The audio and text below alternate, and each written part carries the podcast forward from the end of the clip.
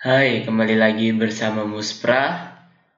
Hari ini saya akan menjelaskan mengenai kenyamanan yang semu. Sebelum masuk ke arah pembahasan tersebut, pertama-tama saya ingin menjelaskan ketika saya ingin membicarakan sesuatu atau mengungkapkan sesuatu di podcast, tentunya saya melakukan sedikit riset yang mendukung. Yang berarti saya harus menulisnya terlebih dahulu riset-riset yang mungkin masuk akal atau yang mungkin jarang terlihat ataupun terdengar oleh orang-orang seperti berdasarkan film, buku, ataupun video di YouTube atau mungkin saja kalian lebih mengetahuinya lebih dahulu daripada saya. Pada intinya saya hanya menginginkan sebuah tanda kutip lantai dasar yaitu kenapa saya mempertanyakan hal itu Tentunya saya juga sangat membutuhkannya karena saya penasaran terhadap pertanyaan-pertanyaan yang selama ini berada di kepala saya. Jika menarik ke belakang episode-episode podcast sebelumnya, itu sama saja seperti saya sedang membuka perpustakaan lama saya. Saya cukup menyenangi mencari sesuatu yaitu mengeksplor diri saya sendiri terhadap keadaan yang memang saya pikirkan atau memang saya rasakan. Pada awalnya saya menulis mengenai kenyamanan yang semu. Itu dibarengi dengan sa saya dalam perjalanan percobaan ke arah minimalis berdasarkan buku yang ditulis oleh Francine J yang berjudul dalam bahasa Indonesia Seni Hidup Minimalis. Lalu buku yang berbeda genre yaitu tulisan dari Alan Watts yang berjudul The Wisdom of Insecurity kalau tidak salah, buku Alan Watts terbit pada tahun 1951. Maksudnya buku terbitan pertama dari Alan Watts, yaitu pada tahun 1951. Beberapa ada yang bisa saya tarik mengenai hal tersebut dan menjawab pertanyaan saya mengenai mengapa sebuah kenyamanan dicari atau memang agar mendapatkan sebuah kenyamanan haruslah dicari atau bahkan selama ini konsep kenyamanan yang saya percayai ternyata salah dan sebagainya dan sebagainya. Manusia menerjemahkan arti kenyamanan berbeda-beda. Ada yang dikarenakan memiliki sebuah kegunaan, ada yang dikarenakan dapat dirasakannya, ada yang dikarenakan dapat untuk dinikmatinya, ada yang mungkin dikarenakan dapat memilikinya. Tentunya semua berbeda-beda dan tentunya juga bisa dijadikan dalam satu bentuk arti kata yaitu kenyamanan. Kata kenyamanan bisa memasuki di segala tempat kehidupan kita, di mana pun, asalkan si kenyamanan memberikan sebuah impact terbaik menurut kita sendiri, yang artinya sangatlah subjektif. Kenyamanan bisa menjadi objektif dalam pandangan saya ketika para subjektif merasakan hal yang sama, akan tetapi bisa saja memakai cara yang berbeda-beda yang artinya penterjemahannya berbeda akan tetapi menghasilkan hal yang sama yaitu kenyamanan.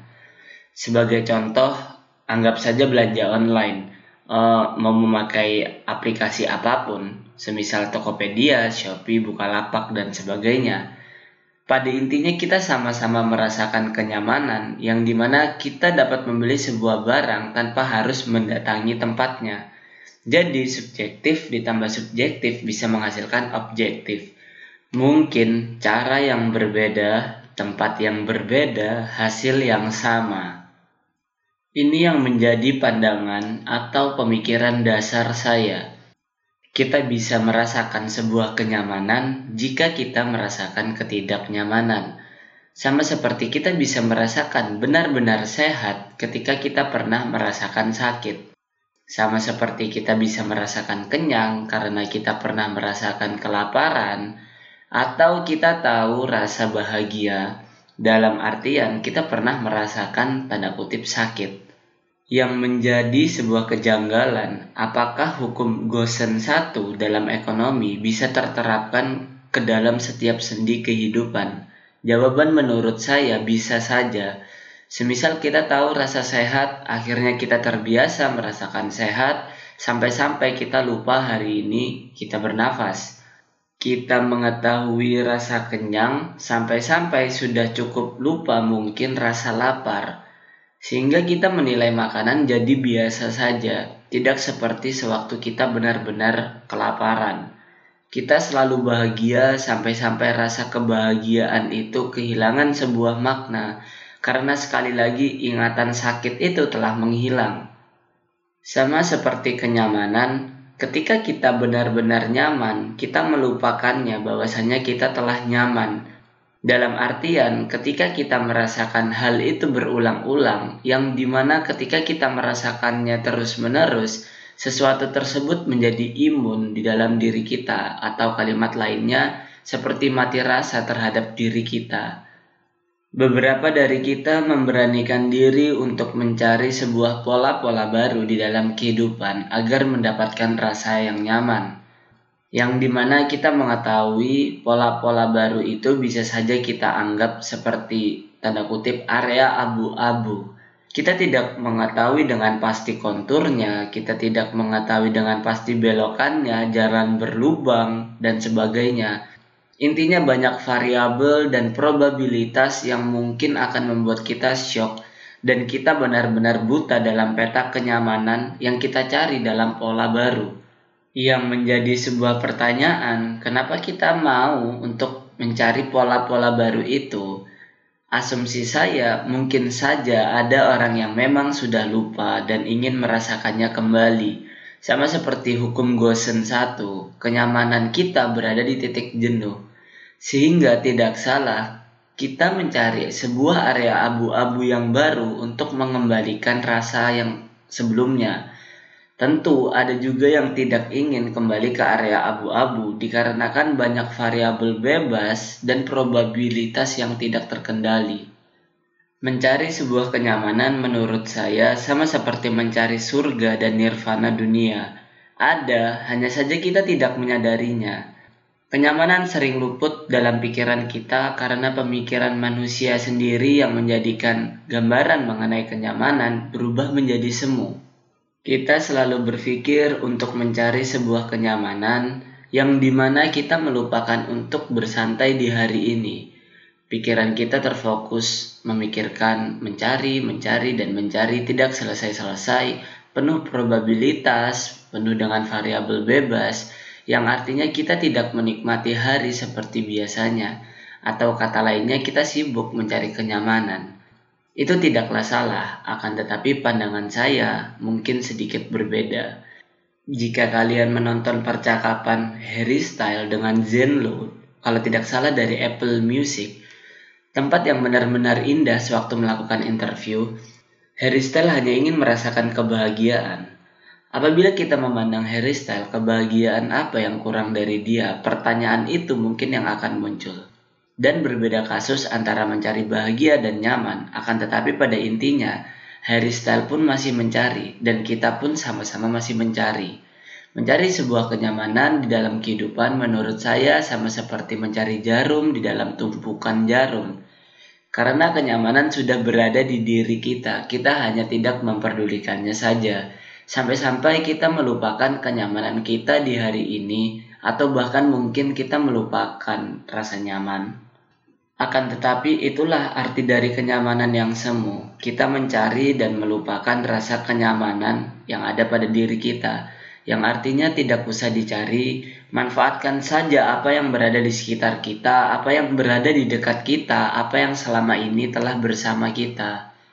Apakah kenyamanan kita membeli semua barang memiliki segala yang dimiliki orang, atau bahkan kita memaksakan untuk mendapatkan sebuah ketenaran agar mendapatkan posisi nyaman. Beberapa hari yang lalu saya mengupload di sosial media Instagram mengenai saya selesai membaca buku Francine J yang di mana hidup minimalisme. Akan tetapi yang masih benar-benar bisa saya terapkan adalah mengurangi pakaian terlebih dahulu. Saya tidak bisa langsung masuk secara penuh ke dalamnya, semua dimulai dengan perlahan-lahan. Total baju yang saya miliki dan sudah terhitung bersama jaket dan baju hem mungkin sekitar 120 kurang lebih, yang di mana seharusnya setiap hari saya tidak kebingungan untuk memakai sebuah baju. Akan tetapi saya merasakan ketidaknyamanan ketika memiliki banyak barang. Saya merasakannya seperti hampa di dalam kasus baju, Akhirnya saya sampai pada mengenai hukum Pareto 80 per 20. Dalam kasus seperti ini, kita bisa hidup berdasarkan seperlima dari barang yang kita miliki. Akhirnya, saya hanya memakai baju yang sama itu-itu saja dan benar-benar membuat saya puas. Artinya, sebuah keberlebihan dalam pandangan saya malah membuat kita benar-benar kebingungan yang seharusnya saya merasakan nyaman malah menjadi kepikiran. Bukan berarti saya membenci dengan budaya konsumtif, karena itu pilihan hidup orang-orang yang tentu berbeda-beda hanya saja saya memiliki pandangan tersendiri mengenai hidup yang pas, akan tetapi ternyata memberikan sebuah impact yang besar. Sekali lagi, tidak sependapat bukan berarti membenci. Rasa nyaman ternyata berada di sekitar kita. Hanya saja kita tidak menyadari dan terfokus untuk mencari kenyamanan-kenyamanan yang baru untuk merasakan kenyamanan, benar-benar memasuki diri kita sendiri. Ketika kita sudah masuk ke dalam diri kita dan mengungkapkannya semua, kita bisa merasakan sebuah kenyamanan. Ternyata mungkin saja selama ini kita sibuk mengkomparasikan kenyamanan kita dengan orang lain. Untuk merasakan sebuah kenyamanan, dalam asumsi saya harus mengorbankan sesuatu Ketika kita menginginkan hidup yang kita jalani, siap-siap saja kita mengalami sebuah tabrakan yang benar-benar panjang. Seperti kita mengorbankan ego, seperti kita mengorbankan waktu. Sehingga untuk masuk ke dalam diri kita sendiri itu sangat membutuhkan waktu. Jika pandangan kita merasakan kenyamanan dengan kaya raya, bekerjalah sampai lupa pada rasa kesehatan dan pengorbanan kita yaitu waktu dan kesehatan Ketika kita ingin sehat, berkorbanlah letih dan badan hingga mengurangi makanan berlemak dan sebagainya. Ada sesuatu yang kita korbankan untuk mendapatkannya.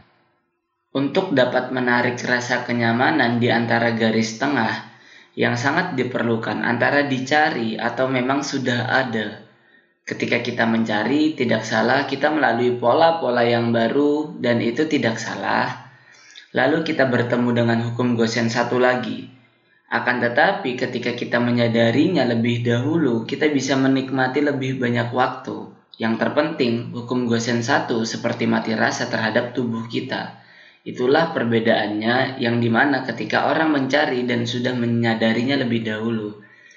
Intinya kenyamanan di dalam asumsi saya tidaklah dicari, Kenyamanan tidak ada habisnya, kenyamanan membutuhkan sebuah pengorbanan yang ada di sekitar kita. Kenyamanan bisa dirasakan jika kita memasuki lebih dalam dari diri kita, itulah rasanya. Jalani saja yang ada, semuanya akan bersama kita. Sama seperti obat, ada sesuatu yang kita korbankan yaitu hati kita, akan tetapi kita sembuh dari penyakit. Ya, mungkin sama seperti itu. Ya, mungkin itu saja dari saya dan bye.